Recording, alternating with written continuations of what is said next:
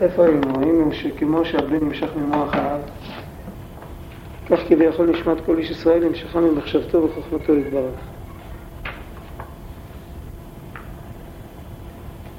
הנשמה נמשכת מהחוכמה. כל העולם כולו נברא בדיבור, ועל הנשמה כתוב ויפח באפיו, וזה מרמז על משהו פנימי, והמשהו הפנימי הזה זה המחשבה. הויפח זה רק משל. ומה המעלה של מחשבתו יתברך? שעל המחשבה אומרים, הוא בחוכמתו אחד. ואי רוחקים ולא בחוכמה ידיעה, אלא הוא בחוכמתו אחד. זה שילוב של שתי לשונות, אי רוחקים ולא בחוכמה ידיעה, זה אנטחקים ולאו בחוכמה ידיעה. זה פתיחת אליהו. והוא בחוכמתו אחד זה לשון של הרמב"ם בהלכות יסודי התורה. וכמו שכתב הרמב"ם שהוא המדע והוא יודע. אבל מה כתוב שם ברמב"ם? כתוב, הרמב"ם באריכות, הוא כותב את זה בעוד, בעוד ספרים. כותב שאצל, הוא מביא פסוק מאיוב. כתוב באיוב, ימים ידברו ורוב שנים יודיעו חוכמה.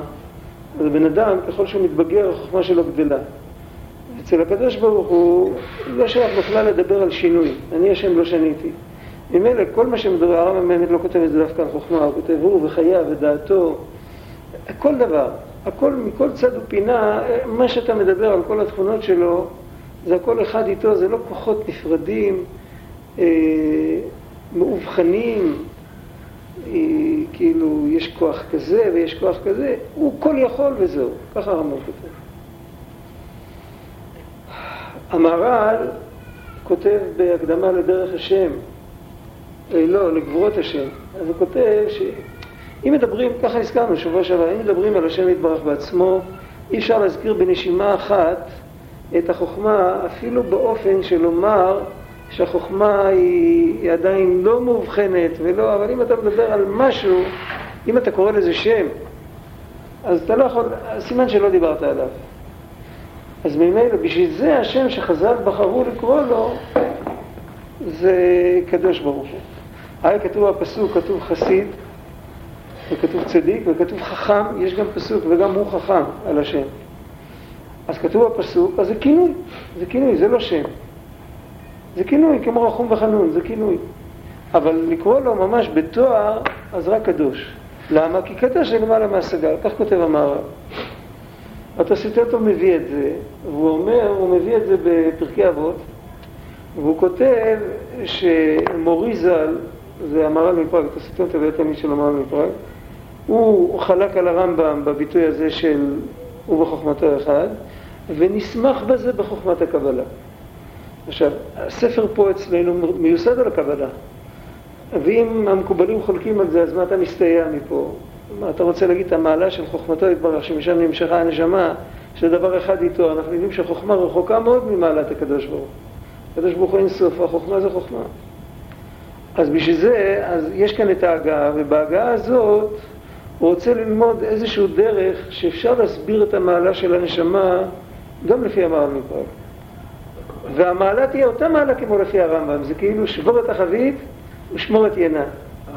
החוכמה היא תפילת מלכות מצד הקבלה, ככה אני אומר. לא הבנתי, מה מלכות? החוכמה בעצם מלכות ראשונה, אם אפשר לומר. הכתר, כן. הכתר הוא מלכות. כן. אין הכי נעמי. זה ככה כתוב. אם אתה מדבר על ספירות, אז אתה מדבר, כבר על יציאה לבר. זה, זה קושייה, בעניין זה קושייה. אז קודם כל הוא מביא את הרמק, זה התחלנו פה את ההגעה, והודו לו חכמי הקבלה כמו שכתוב בפרדס מהרמק. הרמק מצטט את הרמב"ם. וגם לפי קבלת האריזה, שהאריזה מדבר על סוד הצמצום, וכל מה שלפני הצמצום זה הרבה יותר גבוה באין ארוך לגבי כל מה שאחר הצמצום, וחוכמה, איך שלא תהפוך אותה, אתה תמיד מדבר אותה אחרי הצמצום. והקדוש ברוך הוא, כשאתה מזכיר את הביטוי הזה, הוא, אז אתה מדבר לפני הצמצום. אז, אז יש באמצע את הצמצום שהוא באין ארוך, הוא מבחינת סילוק, הצמצום הראשון בקבלה, זה, כתוב הביטוי בעץ חיים שהוא סילק אורו הגדול, ונהיה חושך. ואחר כך הוא המשיך קו דק, ומזה נבראו כל העולמות. אז אם כן, אז איך אפשר לפי קבלת האריזה להסביר את המעלה הזאת של אה, חלק, בכלל, לפי קבלה, איך אפשר להגיד חלק אלוקא ממעל, כשאתה אומר שהנשמה באה מחוכמתו יתברך? לכאורה זה, זה שתי קצוות. אז הוא אומר ככה, הוא אומר בסוד התלבשות, אור אין סוף ברוך הוא. יש סוד, זה באמת סוד, אחרי שלומדים אותו הוא נשאר סוד. הוא לעולם לא נשאר סוד, זה סוד אמיתי. סוד ש, שהאור אין סוף מתלבש, פלא, איך אין סוף יכול להתלבש, אבל זה הלשון פה. אור אין סוף מתלבש על ידי ברוך הוא, מתלבש על ידי צמצומים רבים בכלים דחב"ד דאצילות, אך לא למעלה מאצילות. באמת אם אתה מדבר למעלה מאצילות, אז אתה לא יכול לדבר על חוכמה, נכון? יציב. אבל כשאתה מדבר על אצילות, אתה מדבר על החוכמה, אז יש בתוך החוכמה איזשהו פן, איזשהו עניין של התלבשות של אור אינסוף, ושם מושרשת הנשמה, לא בחוכמה מושרשת הנשמה, באור אינסוף שבנשמה, שבחוכמה מושרשת הנשמה. הוא אומר את זה במפורש בפרקים הבאים, הוא אומר אה, ש, שאיך שלא יהיה השורש של הנשמות, כל הנשמות, אפילו נשמה נמוכה, השורש של השורש זה בחוכמת האצילות, שבתוך החוכמה מלובש אינסוף, מלובש אור אינסוף. עכשיו צריך להבין איך זה, מה, מה העניין, מה, מה פירוש שמלובש אור אינסוף. אז קודם כל בוא נגמור את ההגעה. כמו שכתוב במקום אחר שאינסוף ברוך, ברוך הוא מרומם ומתנשא רוממות אין קץ למעלה מעלה ממהות ובחינת חב"ד עד שמהות ובחינת חב"ד נחשבת כעשייה גופנית אצלו יתברך כמו שכתוב כולם בחוכמה עשית. הוא מסביר את זה גם כן במקום אחר, בהמשך הפרק הוא אומר שמי שאומר אה, סתם שהקדוש ברוך הוא למעלה מהחוכמה, שהיו כאלה שאמרו את הקדוש ברוך הוא אי אפשר להבין בגלל שהוא יותר מדי עמוק. הוא עמוק מדי. אז הוא אומר שמי ש... זה כמו שיגידו על חוכמה עמוקה, שאי אפשר למשש אותה בידיים בגלל שהיא יותר מדי עמוקה. רגע, הקדוש ברוך הוא יותר מדי עמוק, אי אפשר להבין אותו, זה פגם, זה, זה, זה חיסרון אמונה להגיד דיבור כזה. אז ממילא, אז כל הנושא שאם מדברים על משהו בכלל, חוכמה זה כבר הדבר הכי גבוה שיש בעולמות. מה שלא יהיה, מה שאתה מדבר, אז אצל הקדוש ברוך הוא זה כמו אבנים ועפר. זה המהר"ם מפראג גם אומר. בדיוק כמו שאי אפשר להגיד תשובה אבנים זה אחד, אי אפשר להגיד תשובה חוכמה זה אחד. אז בכל אופן, מה העניין? אז הוא הסביר, הרב שלמה חיים עליו השלום, הוא הסביר את כל, את כל העניין הזה, הוא הסביר על פי דברי רבי מאיר אבן גבאי בעבודת הקודש. רבי מאיר אבן גבאי עוד היה לפני אריזה, לפני הרמ"ק, הוא היה מתלמידי תלמידה של הרמב"ן, היה מקובל גדול. והוא כותב, אה, ספר, ספר כזה, אם היו מדפיסים אותו עם מוט רגילה, זה היה תופס כזה, אותיות קטנות כאלה. ספר, יש אותו, ספר מאוד גדול, מאוד עמוק. אז הוא כותב שם כך, הוא כותב, אין סוף ברוך הוא שלמותא דקולה. ככה הוא כותב, שלמותא דקולה. כשם שיש לו כוח בבלי גבול, כך יש לו כוח בגבול. שאם אתה אומר שיש לו כוח בבלי גבול ואין לו כוח בגבול, נמצא אתה מחסר שלמותו. ממילא, עכשיו, הכוח שיש לו בגבול הוא אחד עם הכוח שיש לו בבלי גבול, לגמרי.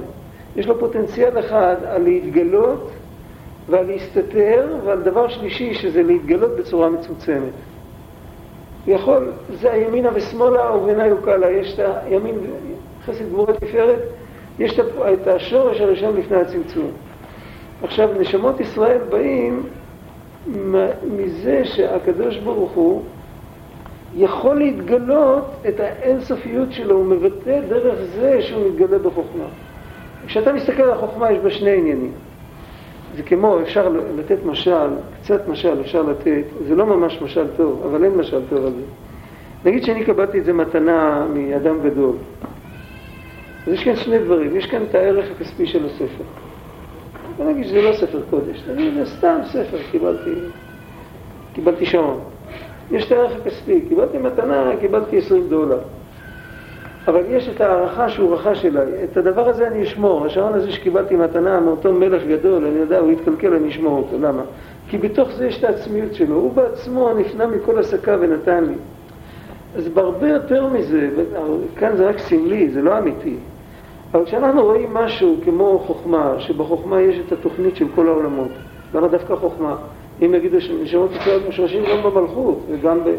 אבל בחוכמה יש את התוכנית, את נקודת הראשית, ראשית חוכמה. נקודת הראשית של כל העולמות היא מרוכזת בחוכמה, היא מרוכזת גם במלכות, אבל איפה רואים את הכוונה הפנימית? מה השם, מה השם רוצה שיברר רואים גם במלכות. אבל מה השם רוצה שזה, שיהיה מזה בסוף, מכל מה שנברא. זה רואים בחוכמה. זה עניין אחד, זה החלק הנמוך. החלק הגבוה זה שהחוכמה הזאת, למרות שהיא כביכול מייצגת תוכנית של העולם, או יותר בפנימיות תוכנית של מה שרוצים שיהיה מן העולם, הכל יפה, אבל זה מייצג גם עוד משהו, את היכולת של הקדוש ברוך הוא לעשות מעבר כזה, לרדת מהאינסופיות שלו אל תוך, אל תוך מציאות מוגבלת. היכולת הזאת היא אינסופית. יכולת התרגום היא אינסופית. נשמה יש לה את היכולת הזאת. נשמה יש לה יכולת תרגום אינסופית, הפוך. יכולה לקחת את הגשמיות של העולם ולתרגם אותה חזרה, לגלות בה את הקדוש ברוך הוא. אז יוצא שהנשמה מושרשת בחוכמה, אבל מה היא יונקת דרך החוכמה? חלק אלוקה ממעל. בצורה כזאת הרמב"ם צודק, הוא בחוכמתו אחד. כי באמת, לא רק הוא בחוכמתו, הרמב"ם לא כותב דווקא על חוכמה. הרמב"ם כותב הוא בחייו ודעתו, משמע מהרמב"ם, הוא אומר בידיעת עצמו ידע כל הנמצאים. מה שהרמב"ם מתכוון לומר, שבאמת הוא ואבנים אחד. זאת אומרת, מבחינה מסוימת. כל אבן מבטאת אותו בתכלית, כי אף אחד אחר חוץ ממנו לא יכול לברוא אבן. האבן מבטאת את הכוח האינסופי שלו, איך שהוא מופיע בצורה מוגבלת ומדודה. זה פלא. הרמה כותב בשולחן ערוך, המפליא לעשות. אז זה מצד אחד. מצד שני, באמת נכון שבגילוי החוכמה היא כמו האבן. היא רחוקה מאוד ממעלת המלך. עכשיו, אז למה, למה המהר"ל בכלל חלק על הרמב"ם? המהר"ל לא ידע את הסוד הזה. אז הוא הסביר דבר מאוד יפה. הוא אמר שהרמב"ם לא כתב בקיצוניות רחוקה ממעלת הקדוש ברוך הוא, רק בפנימיות יש איזה נקודה. הוא כתב הוא בחוכמתו אחד. המהר"ל לא חלק על הרמב"ם, הוא חלק על מי שמבין ברמב"ם לא נכון. ככה הוא הסביר. עכשיו, זה לא כתוב. יש רמז לזה במכתבים של הרבי על המורה נבוכי. אז הוא כותב שכל המורה נבוכים היה בשביל הסטודנטים היהודים שלמדו באוניברסיטאות האסלאמיות, שלא ידעו טעמי המצוות שיש במורה נבוכים. טעמי המצוות, אתה, אתה לוקח, אתה מסתכל בשולחן ערוך, אתה רואה את פרטי המצווה, זה לא מתאים בכלל עם טעמי המצוות של הרמב"ם. אז הרמב"ם בעצמו כתב בספר שלו את אותם פרטים. זאת אומרת שזה היה מין תרגום לשפה שלהם, אה, וזה מה ששמר אותם ביהדות. הם ידעו שצריך ליטול ידיים כי זה ניקיון וזה זה, כל מיני דברים כאלה. אז למה חלקו עליו גדולי הדורות? בגלל שהוא כתב רק את זה, הוא כתב רק את ההלבשה, רק את ה... הוא לא כתב, זאת אומרת, היו אחרים, יותר מאוחר, שהם כתבו טעמים למצוות, אז הם כתבו, בעצם אנחנו לא יודעים. אבל בואו נשתף את השכל. הרמב"ם כתב רק את זה. אז ממילא חלקו עליו. יכול להיות שמשם הוא לקח את הרעיון, אני לא יודע, אבל הוא אמר את זה ככה. זה לא כתוב, אני חיפשתי בהרבה מקומות, כל מי שדן על הוויכוח הזה של הרמב"ם והמהר"ל, אף אחד לא אומר את זה. אומרים, הרמב"ם דיבר על משהו שמקביל להתייחדות של האור עם הספירות, והמהר"ל מדבר איך שזה בטרם היות ספירות למעלה, והוא אומר שהספירות זה... אפשר גם להסביר את זה פשוט, מבחינת ה... בוא נגיד ככה, זה הצמח צדק ככה מסביר. הוא אומר נורא פשוט, הוא אומר שאתה אומר, וקרא זה את זה ואמר, למשל, אתה אומר מי שם, אז אתה מדבר על אישיות. אני אומר לך אתה, כן? וכשאתה נכנס, אני לא מכיר אותך, אני לא אומר מה זה, אני אומר מי זה. זהו. עכשיו, לעומת זאת, אם מישהו ישאיר חפץ על השולחן, וזה יהיה מכוסה עם מפה ואני לא אראה מה זה, מה אני אגיד? אני אגיד מה זה, אני, אני לא אגיד מי זה. הוא אומר, בעולם האצילות, השאלה היא מה.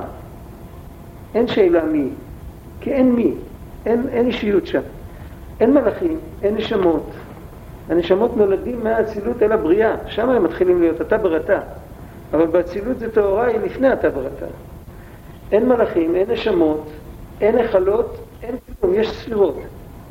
והספירות, המהות שלהן שהם הכוחות של השם, הם לא, האישיות שלהם זה הקדוש ברוך הוא בעצמו. יש פרצופים. מה? הפרצופים הם, הם מין, מין בחינה של... של הערות יותר חזקות. כן, אבל קוראים להם בשמות שאנחנו משתמשים בהם לאישיות. יש לא רק בקבלה, אפילו בחסידות, יש בסיפורי מעשיות של רבי נחמן, אז במעשה בעל תפילה, אז כל אחד מגיבורי הסיפור הוא מייצג ספירה אחרת. בסדר, כי אנחנו צריכים להבין את התהליכים שיש שם, אבל שם זה חסר, אין שם, לא רק שאין אגו. אין גילוי לעצמות שום דבר מלבד השם. מה? אין גילוי לשום עצמות מלבד עצמות השם. כן, אז זאת אומרת, מי, אם ישאלו, ידפקו על דלת של כל ספירה כביכול, וישאלו מי שם? הקדוש ברוך הוא. אם ישאלו איך הוא מתגלה, מה יש שם, יש שם חסד, יש שם גבורה.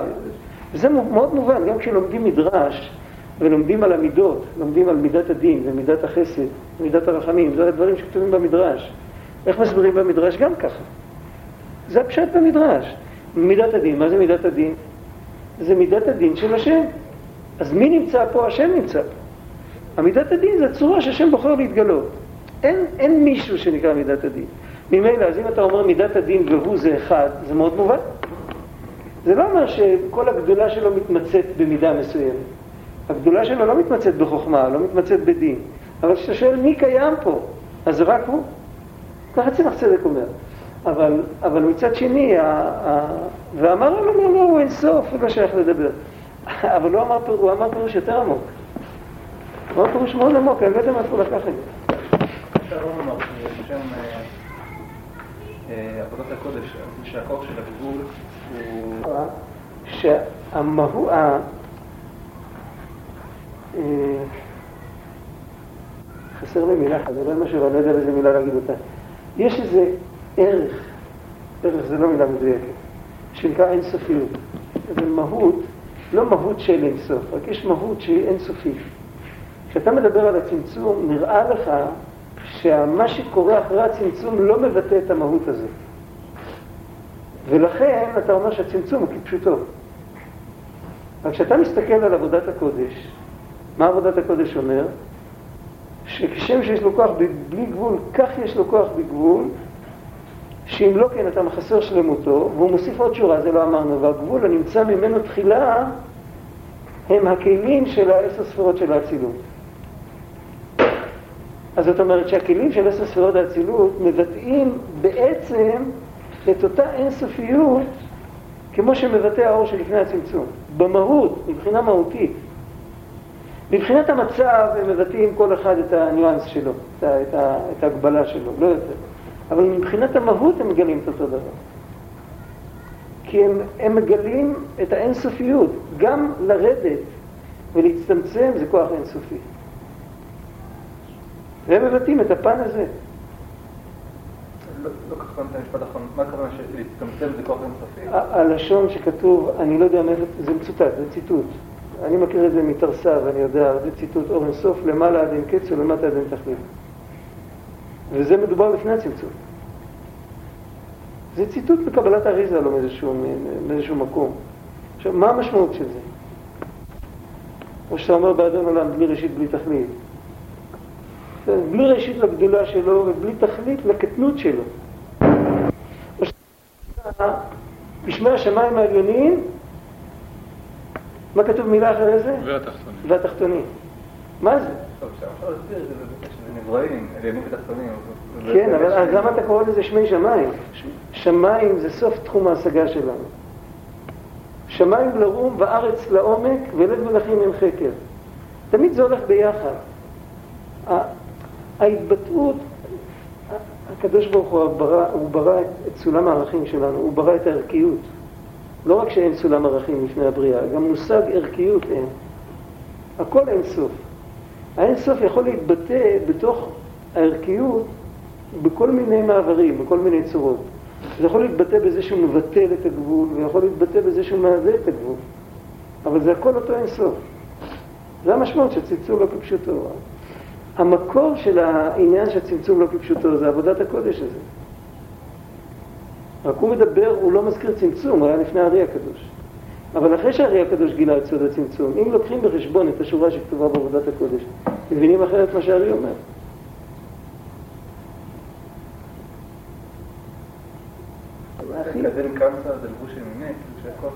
אין הכי נעמי. זה לשון של חז"ל, של זוהר, משהו. חושב שזה... הרמח"ל מסביר את הנקודה הזאת בדוגמה טובה. כן, ברמח"ל יש את זה בלי סוף.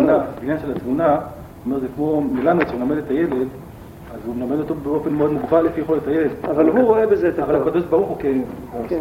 מלמד באין סוף כוח והשתדלות את אותו לימוד. הלימוד הוא מוגבל, כן. אבל הוא ניגש כן, באין כן, סוף כן, אה, כן. יכולת. כן, יש לזה הרבה. הרמח"ל מדבר באיזה מקום, אני לא זוכר איפה, על חמש רמות של תודעה שמופיעים בו זמנית אצל אותו בן אדם. ועם כל אחד הוא מתפקד לקטע המציאות שדורש אותו. והוא נמצא בכולם בבת אחת. כלומר, אפילו אצל בן אדם יכול להיות כך. הוא מביא דוגמה, בן אדם שהולך לחקור איזה עניין, וצריך להיות בין פראי אדם, ו... אז כל מיני. הרמח"ל עם המשלים שלו. אבל זה פשוט. ומה, מלכותך מלכות כל עולמים, מה פירוש? מה? מלכותך. אין הכי נמי. זה מלכות, אחרי הכל זה אין השם. הכי נמי. לפני הכל וגם אחרי הכל זה. אין הכי נמי. יש עוד הרבה לדבר על זה. על כל פנים, מה הנקודה? בוא נחזור לעניין שלנו. הנקודה היא כזאת, באמת, האדם, עיקר מעלת האדם זה החוכמה, מצד נשמתו. עיקר מעלת האדם זה החוכמה. האדם הוא חכם, ושורש נשמתו באמת בספירת החוכמה. זה ששורש הנשמות של כולנו זה בכנסת ישראל, במלכות, זה, זה רק מעבר. אבל השורש האמיתי זה בחוכמה. האדם הוא חכם, ושורש הנשמות באמת בחוכמה. אבל זה שאומרים שהנשמה היא חלק אלוקא ממעל, והנשמה מקבלת בחוכמה לא את החוכמה, אלא את הכוח של הטרנספורמציה, של המעבר, של התרגום מהאין סוף אל החוכמה, שזה כוח אינסופי. עכשיו הנשמה יכולה לעשות את אותו דבר על ההפך, לקחת את החוכמה ולתרגם אותה לאינסוף, וזו העבודה של הדבקות. ואם גוי שאין לו חלק אלוקא ממעל, אז דבקות כזאת הוא לא יגיע, הוא יגיע לכל מיני מדרגות, יש, יש בחסידות, לאיזה מדרגות גוי יכול להגיע, הוא יכול להגיע למדרגות די יפות. הלוואי עלינו כל המדרגות שגוי יכול להגיע. אבל, אבל, אבל זהו, אבל ביטול גמור, התאחדות גמורה, בחינה ששכינה מדברת מתוך גרונו, שלקחת את החוכמה ו- ודרכה להידבק בקדוש ברוך הוא לגמרי, זה רק בגלל שהשורש שלו הוא שם. אז יש לנשמה יתרון על החוכמה בעניין הזה? בעניין הזה כן. זאת אומרת, בחוכמה זה גנוז. כן. והנשמה, בגלל שיש בה בחירה, בגלל שנתנו לה את התפקיד, היא יכולה להוציא את זה מהכוח אל הפועל. כשהנשמה מוציאה את זה מהכוח אל הפועל, אז היא יכולה להוציא את זה אחר כך בעולם. אז החוכמה תקבל ממנה. זו חוכמה צריכה לנשמה. אז כן, ככה זה יוצא, כאילו, הראית מחוכמה נפקא. יש מדרשים שכתוב שישראל קדמו לתורה, ויש מדרשים שכתוב שהתורה קדמה לישראל במדרגה. אז, אז מה התיווך? שמצד הנקודה הזאת בנשמה, הנשמה יותר גבוהה מהתורה. מצד כל הכוחות של הנשמה, התורה יותר גבוהה. מצד הנקודה הפנימית הזאת שיש בה... אז שמה, אז, אז הנשמה באמת היא נוגעת במקום ש, שהתורה לא נוגעת.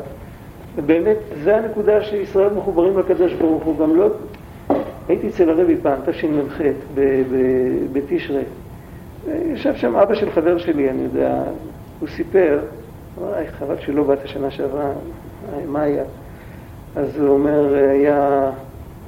הרבי דיבר שיחה. מה היה השיחה? הוא אמר, איך הרש"י הסכים לגמור את החמישה חומשי תורה עם המילים יישר כוחך ששיברת. ככה רש"י נגמר. אה, לעיני כל ישראל, ששיבר הלוחות לעיניהם, והסכים לדעת הקדוש ברוך הוא לדעתו, שנאמר, אשר שיברת, אשר זה כמו יישר כוח, יישר כוחך ששיברת. זה מדרש. אז עם זה צריך לסיים בדבר טוב. איפה הדבר הטוב? אז הוא סיפר שהרבי מאוד בכה כשהוא דיבר את זה. הוא אמר שכתוב בזוהר שתלת קישרים מתקשרה ענדה בדה. ישראל באורייתא ואורייתא בקודש בריחו זה רק שני קשרים, זה שלוש דברים, אז זה רק שני קשרים. זאת אומרת שזה במעגל. יש מאחורה עוד קשר, ששם ישראל קשורים ישר לקדוש ברוך הוא.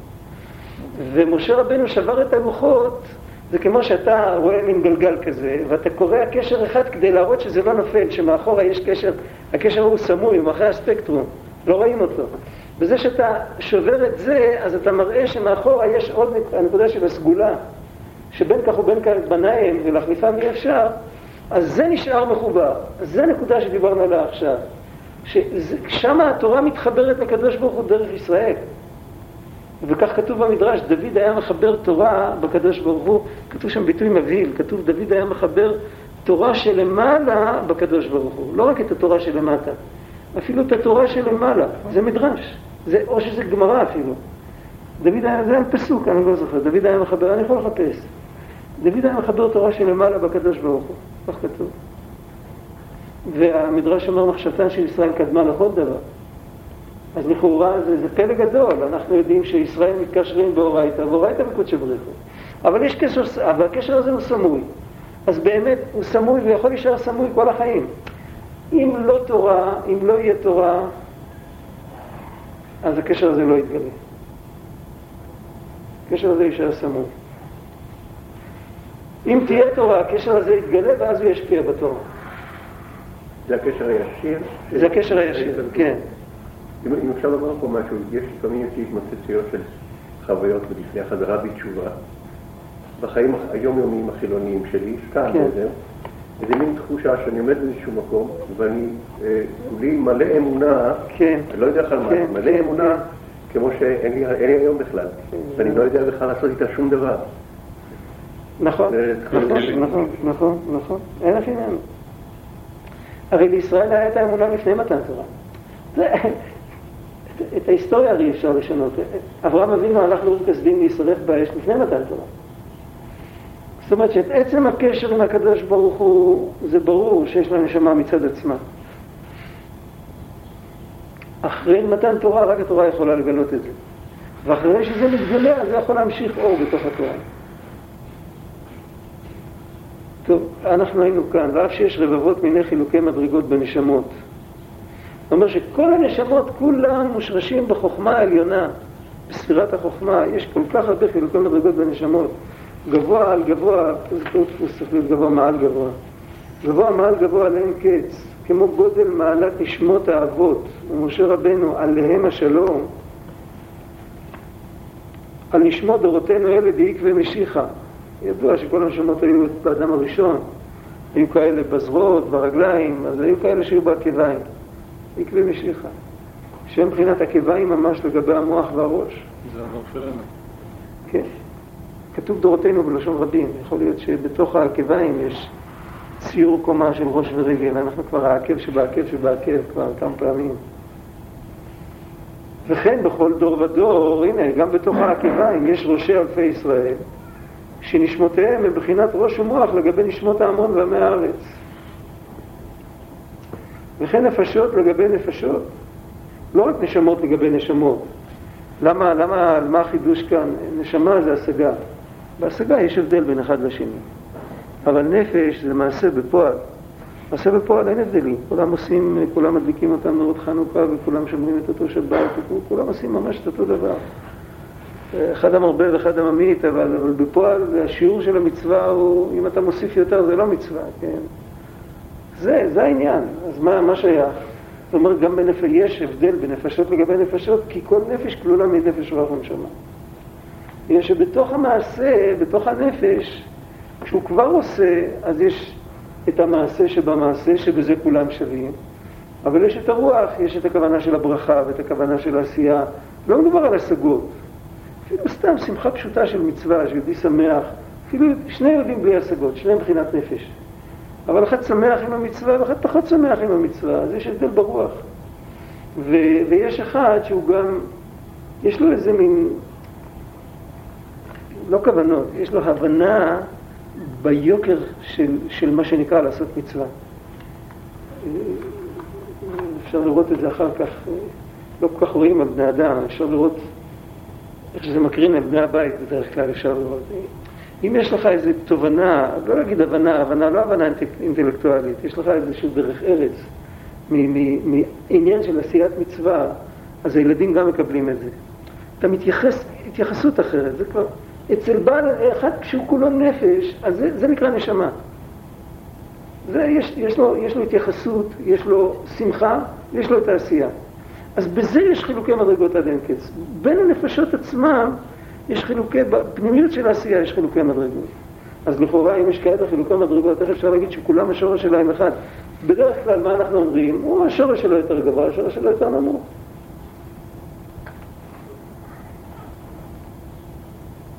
מכל מקום, שורש כל הנפש, רוח ונשמה. זאת אומרת, כל סוגי של נפש, רוח ונשמה, בין אם נגיד נפש, רוח ונשמה שהם אה, בתוך הנפש, או, או נפש, רוח ונשמה בגדול, כמו שאומרים. השורש של כולם, מראש כל המדרגות, עד סוף כל דרגים, המלובש בגוף עמי הארץ הקל שבקלים, נמשך ממוח העליון.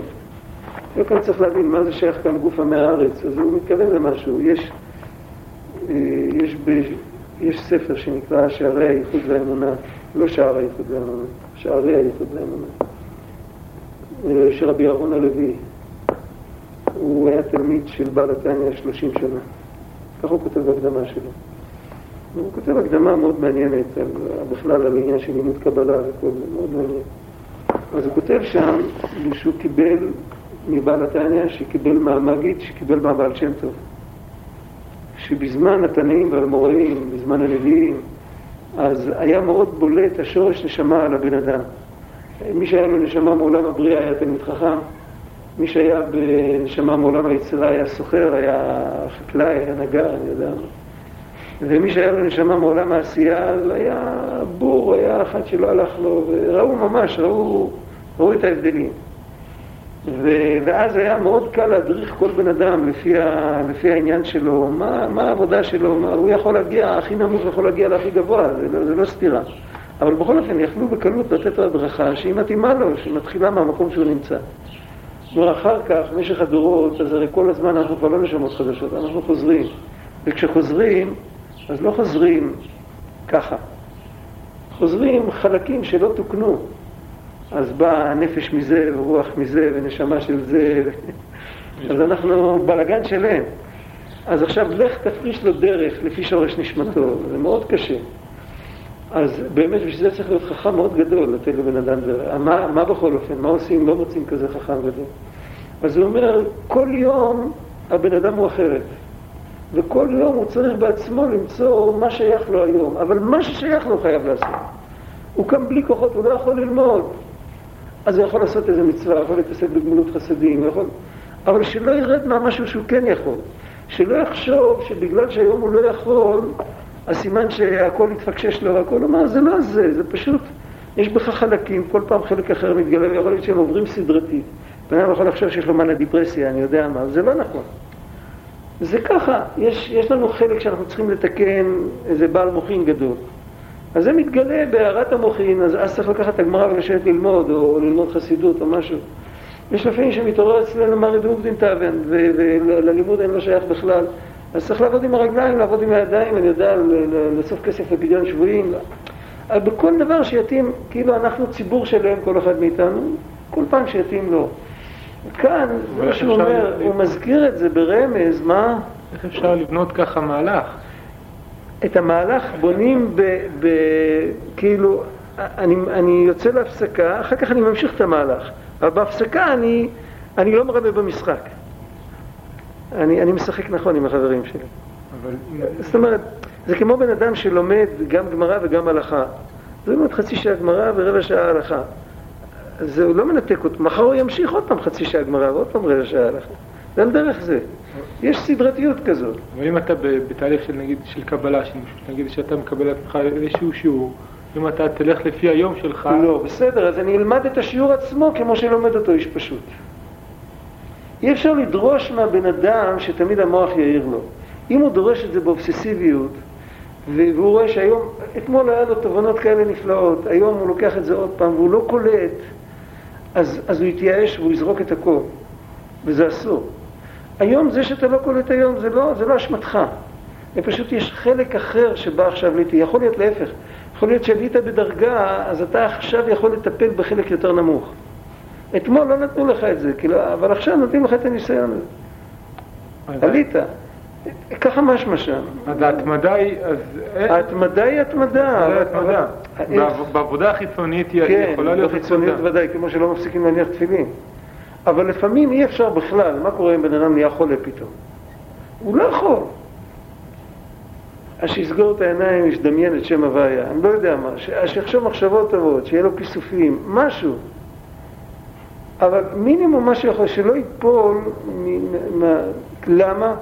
כי בעצם אין מה שמפיל אותו, זה לא אשמתו, זה לא, זה לא שהוא חטא והקדוש ברוך הוא השליך אותו מעל פניו, זה כל הדברים האלה לא נכונים. מה שנכון זה שעכשיו חלק אחר יתגלה בך. יש עוד יותר, יש, כאן הוא לא מדבר, זה נוגע בפשט פה, עכשיו רק אם אתה מדבר, הרי הקדוש אומר שלפעמים מתעבר באדם נשמת רשע, שהיא באה כדי שהוא יתקן אותו. ובן אדם פתאום זמנית. מגיעים לו, מה? זמנית, פתאום. כן, בבת אחת הוא יכול לקום ככה בבוקר. עכשיו בן אדם לא מכיר את זה, אז הוא חושב שהקדוש ברוך הוא ישליך אותו מעל פניו, וזה בעצם זה ציון לשבח, כשאתה מקבל כזה תלמיד שתטפל בו, זאת אומרת, שמים אותך במקום שאתה יכול, אבל זה כבר, זה כבר, זה לא שייך לפרק פה. זה עניין אחר לגמרי. אבל פה מה שהוא מדבר, הוא אומר... יש עניין, אבל שיפשפש במעשיו, ויפשפש במשמש, משמע שכן הוא... זה תמיד צריך לעשות, להפך. הזמן הכי טוב לפשפש במעשיו, זה מתי שמתעברת בך נשמה של צדיק, לא נשמה של רשע. הזמן הכי טוב לעשות תשובה זה מתי שנמצאים בשמחה, מתי שהכל בסדר, ומתי שמאיר לך, אז תסתכל על המעשים. תסתכל עם הפרוז'קטור הזה על המעשים, אז אחר כך כשיחזרו המעשים האלה, אז תיזכר בפרוז'קטור. Okay. כן. אבל מתי שאתה למטה, מתי שאתה למטה זה לא הזמן, מתי שאתה למטה אתה צריך לדעת שקדוש ברוך הוא אוהב אותך והוא נתן לך את המטה הזה כי אתה צריך פה לעשות תיקון. יש משל מהשומר אמונים, הוא מביא משל באחד מהספרים שלו, לא זוכר איפה ראיתי את זה, הוא מביא משל מבן מלך. אה, זה הקדמה. שם הקדמה. שם מדרגות, אפילו מה שמולבש בגוף המערה זה כאן שבגליל ממוח העליון, שהיא חוכמה הילאה כביכול, כמשל הבן הנמשך ממוח האב, שאפילו ציפורני רגליו נתערבו מטיפה זו, ממש. על ידי שהייתה תשעה חודשים בבטן האם, כן? מוח האב זה מרמז על החוכמה, בטן האם זה המלכות. וירדה ממדרגה למדרגה להשתנות ולהתהוות ממנה ציפורניים, שציפורניים זה כבר ה, כאילו הלבר מגופה, כבר אפשר לחתוך אותם וזה לא כואב. ועם כל זה, זאת אומרת שיש נשמה שהיא באילן הנשמות, היא דומה לציפורניים, אבל המהות שלה זה, זה מוח האב. בכלל, זה, אני לא יודע אם זה כאן המקום להסביר את זה, אבל צריך לחשוב, סתם, זה, זה דבר שכדאי לחשוב עליו וכדאי גם לדבר על זה עם אנשים. אתה לוקח, אתה מסתכל על צמח, אתה רואה גרעין, אתה לא רואה רק את הגרעין, אתה רואה עץ. גם כשאתה רואה עץ, אתה לא רואה את העץ, אתה רואה כוח צמיחה שעובר לאורך כל הדורות, וזה אחד מהחוליות שלו. אותו דבר שאתה מסתכל על בעל חי, אותו דבר שאתה מסתכל על בן אדם. מה קורה כשאתה מסתכל על גוש עפר, על גרגיר חול? אז אתה גם רואה משהו. אתה רואה משהו עוד יותר גבוה לפעמים. אתה, הרי, הרי שום דבר לא מסיח את דעתך. אצל הבן אדם, אז אתה לא מתפלא מעצם הקיום שלו, אתה מתפלא מהחוכמה שלו. אצל הצמח אתה מתפלא מזה שהוא גודל.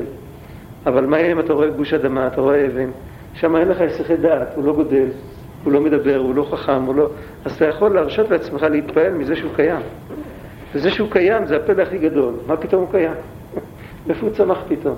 כשאתה מסתכל עליו, אתה רואה מהות אינסופית שהיא מתבטאת דרך אבן, אבל אתה בעצם, אתה מחזיק את האינסוף. ממילא יוצא שאתה מסתכל על בן אדם, ניקח במשל פה, אתה מסתכל על ציפורן אנושית. אתה לא רואה ציפורן. זה אפשר לעשות את זה מפלסטיק. אתה לא, לא את זה אתה רואה. אתה רואה משהו מהאנושיות של הבן אדם. רק זה מתבטא, יש, יש שם השתלשלות. חלק מהטיפה הזאת הפכה להיות מוח, וחלק הפכה להיות ציפורן. אבל זו אותה טיפה. אותה מהות שמתגלית במוח, מתגלית בציפורן. אה, ניקח למשל דוגמה, בן אדם שחסרות לו, אין לו יכולת לגדל ציפורניים. אז כל הבן אדם הוא בעל מוח. כן, ו... ממילא, כש... אם אתה מסתכל על הנשמה מבחינת חיצוניות, אתה אומר, הנשמה הזו דומה לציפורן, אז אתה מזלזל בה. אבל אם אתה רוכש הסתכלות פנימית, סליחה, זה לא מעניין אותי. לא אכפת לי אם הנשמה הזו דומה לציפורן או שדומה לעין. זה בכלל לא חשוב. הנשמה הזאת היא חלק אלוקא ממעל, לא משנה איך שהיא נראית.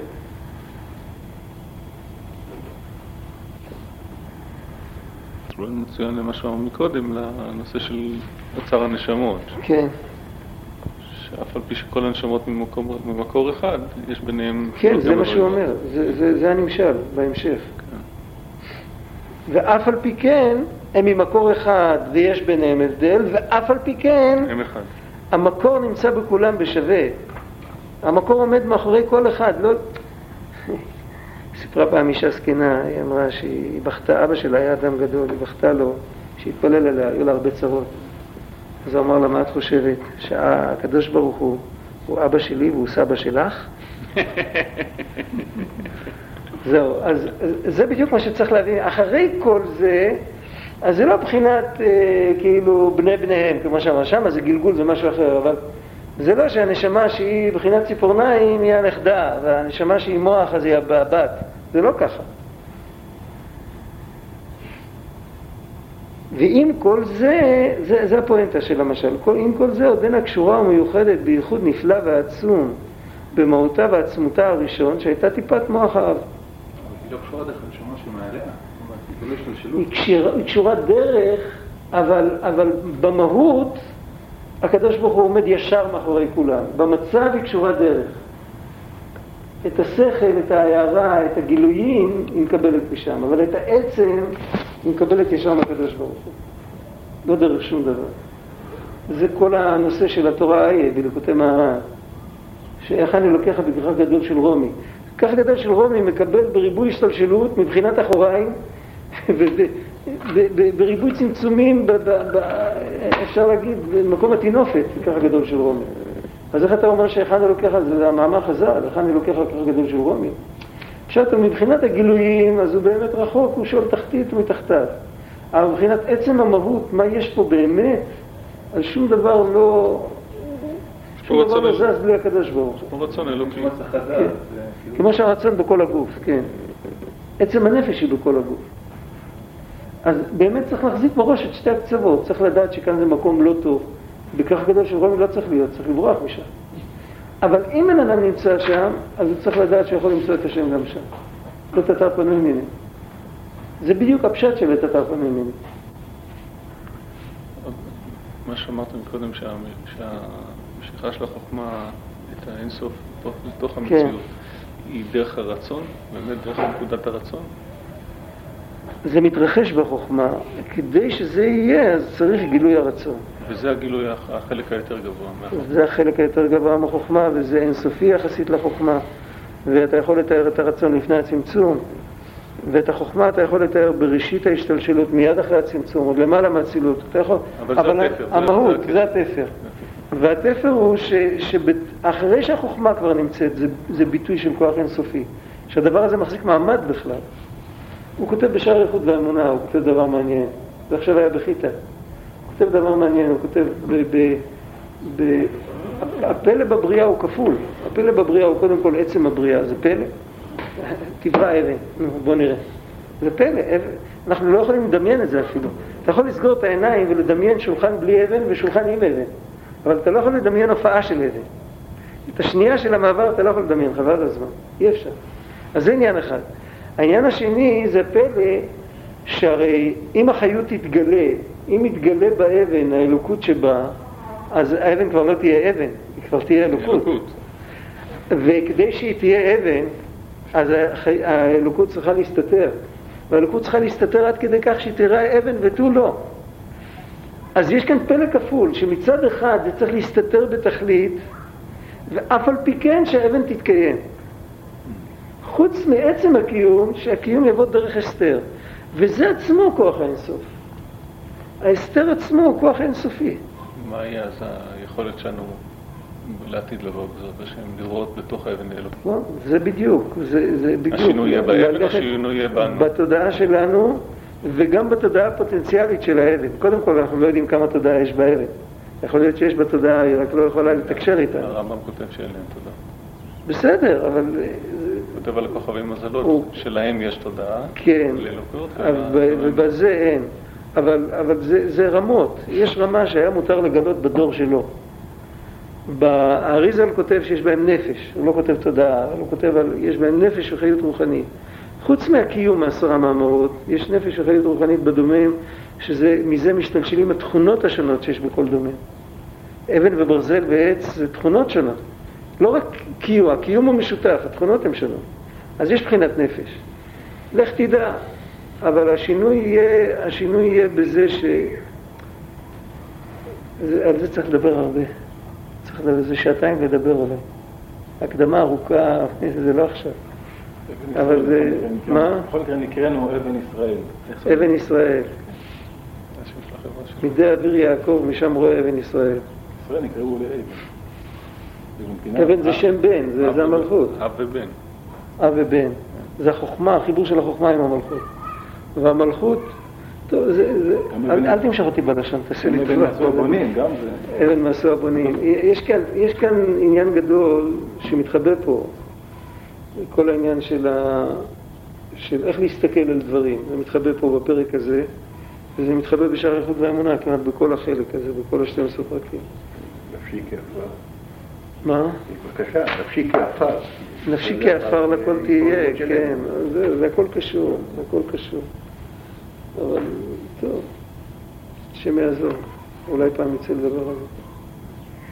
כל הסוד של אילו ידעתיו וייטיב, הרי ככה הקדמונים כתבו, כתבו, זה הכל, הכל, מה זה אילו ידעתיו? אני יכול לדעת עוד מה זה, אפשר להגיד את זה אפילו אילו. זאת אומרת, ללמד את עצמי להסתכל אחרת על הכל. ואז אני רואה בכל את הקדוש ברוך הוא, ואז אני רואה אותו גם בעצמי. זה לא שאני, כמו פרעה, אומר אני אלוקים, חס ושלום. אבל בכל אופן ההסתכלות היא לא הסתכלות של דבר נפרד. דרך התבטלות. זה התבטלות. זה התבטלות, אבל זה התבטלות של התאחדות, לא התבטלות של אפס. נעוץ סופו כן, בתחילתו. אבל זה עניין שצריך לדבר עליו. כשאומרים אותו בסיסמאות, זה מביא לטעויות וזה יכול להביא לקלקולים הכי גדולים. צריך לדבר על זה, אבל אולי לא, לא באמצע פרק. וגם עכשיו בבן יניקת הציפורניים וחיותן נמשכת מהמוח שבראש. גם עכשיו.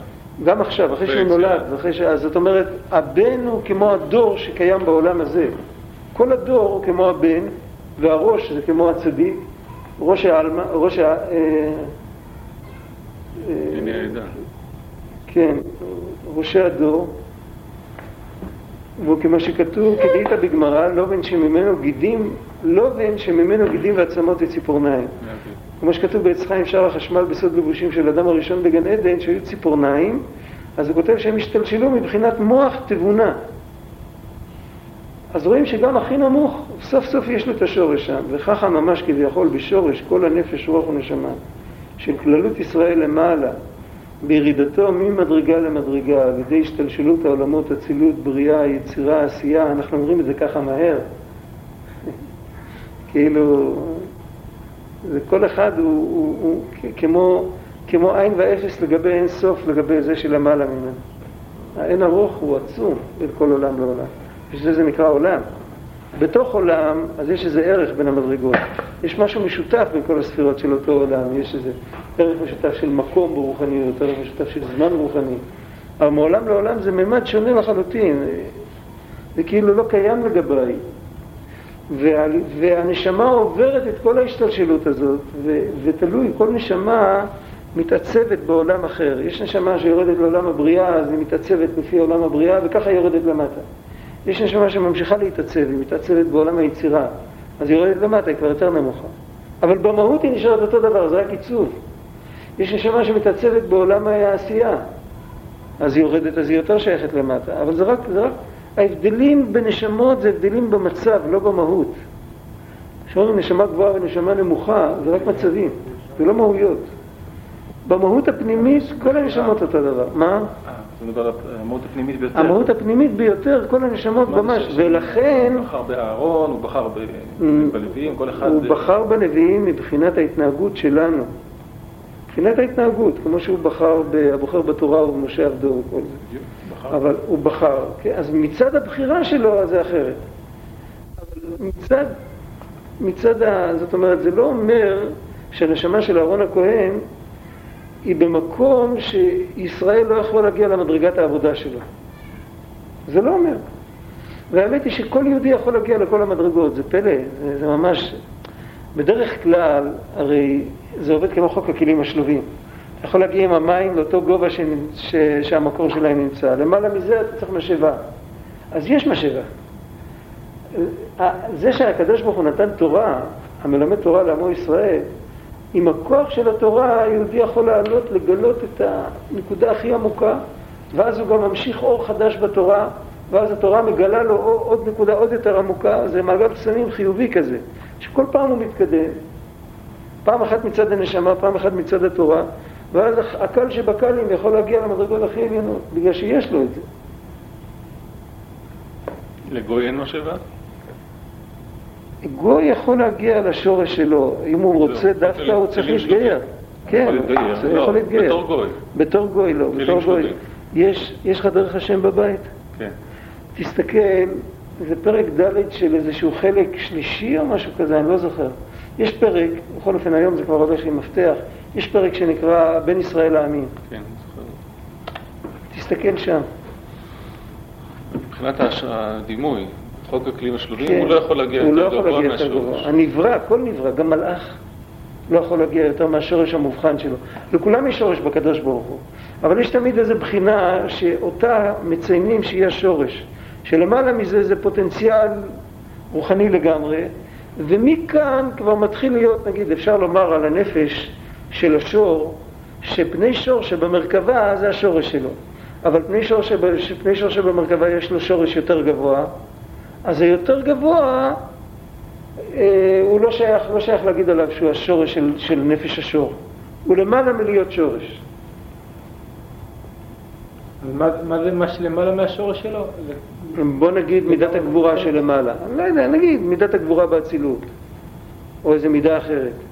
אבל הפני שור שבמרכבה, היות שזה כבר מלאך, וזה כבר לא ספירה, זה כבר נברא.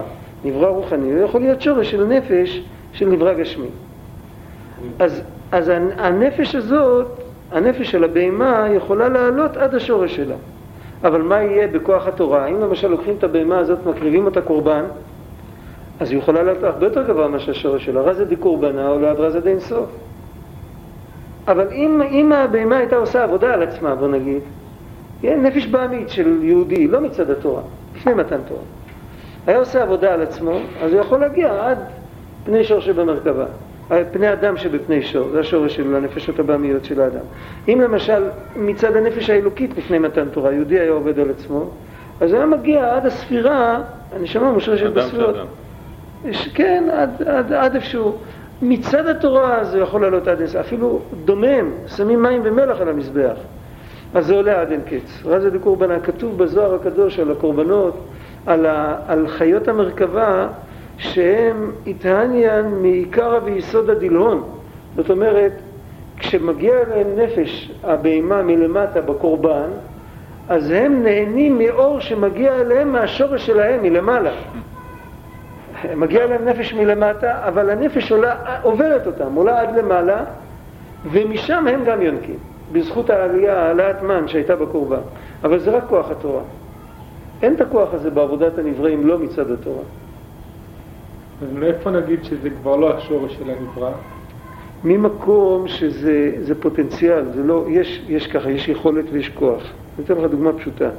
כש, כשאתה מדבר על כוח, נגיד, כוח אה, לבנות וכוח להרוס, זה שתי כוחות.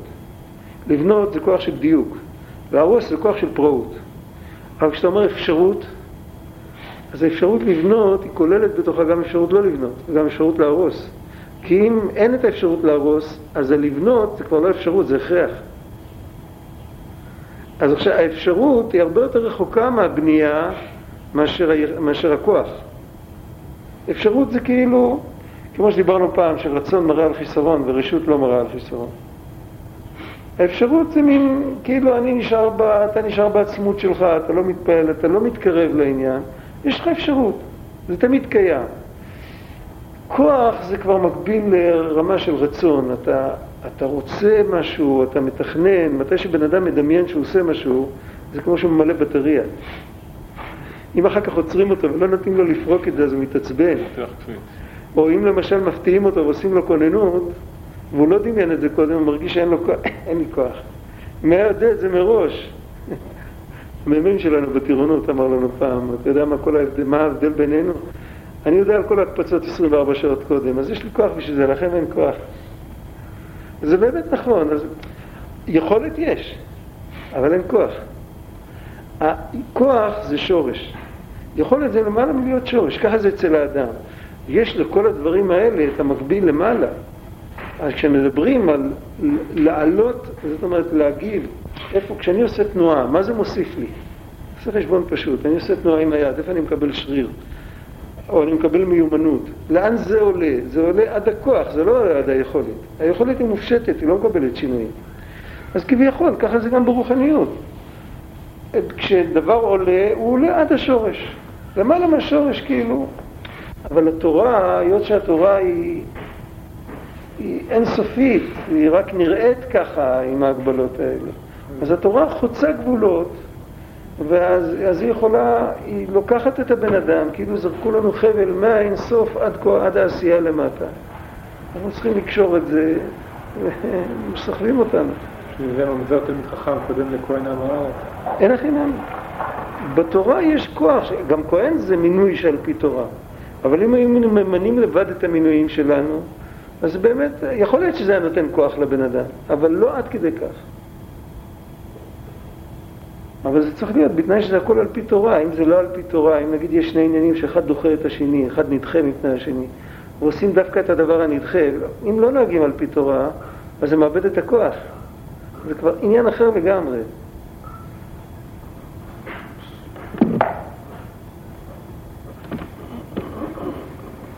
וככה ממש כביכול בשורש כל הנפש רוח ונשמה של כללות ישראל למעלה בירידתו ממדרגה למדרגה על ידי השתלשלות העולמות, אצילות, בריאה, יצירה, עשייה, מחוכמתו יתברך. כי דכתיב כולם בחוכמה עשית. אז נתהוו ממנו נפש, רוח ונשמה של עמי הארץ ופחותי הערך, אלה שהשתלשלו עד העשייה, ועם כל זה עודנה קשורות ומיוחדות בייחוד נפלא ועצום במהותן ועצמותן הראשון שהיא המשכת חוכמה הילה. זה שהחוכמה מתגלית בעולם. זה לא, הנשמה לא מושרשת בחוכמה, הנשמה מושרשת בכוח של החוכמה להתגלות מהאינסוף. כתוב כאן. המהות והעצמות שלהם הוא מתאר לא במדרגה אלא בפעילות. זה פלא, זה פשט.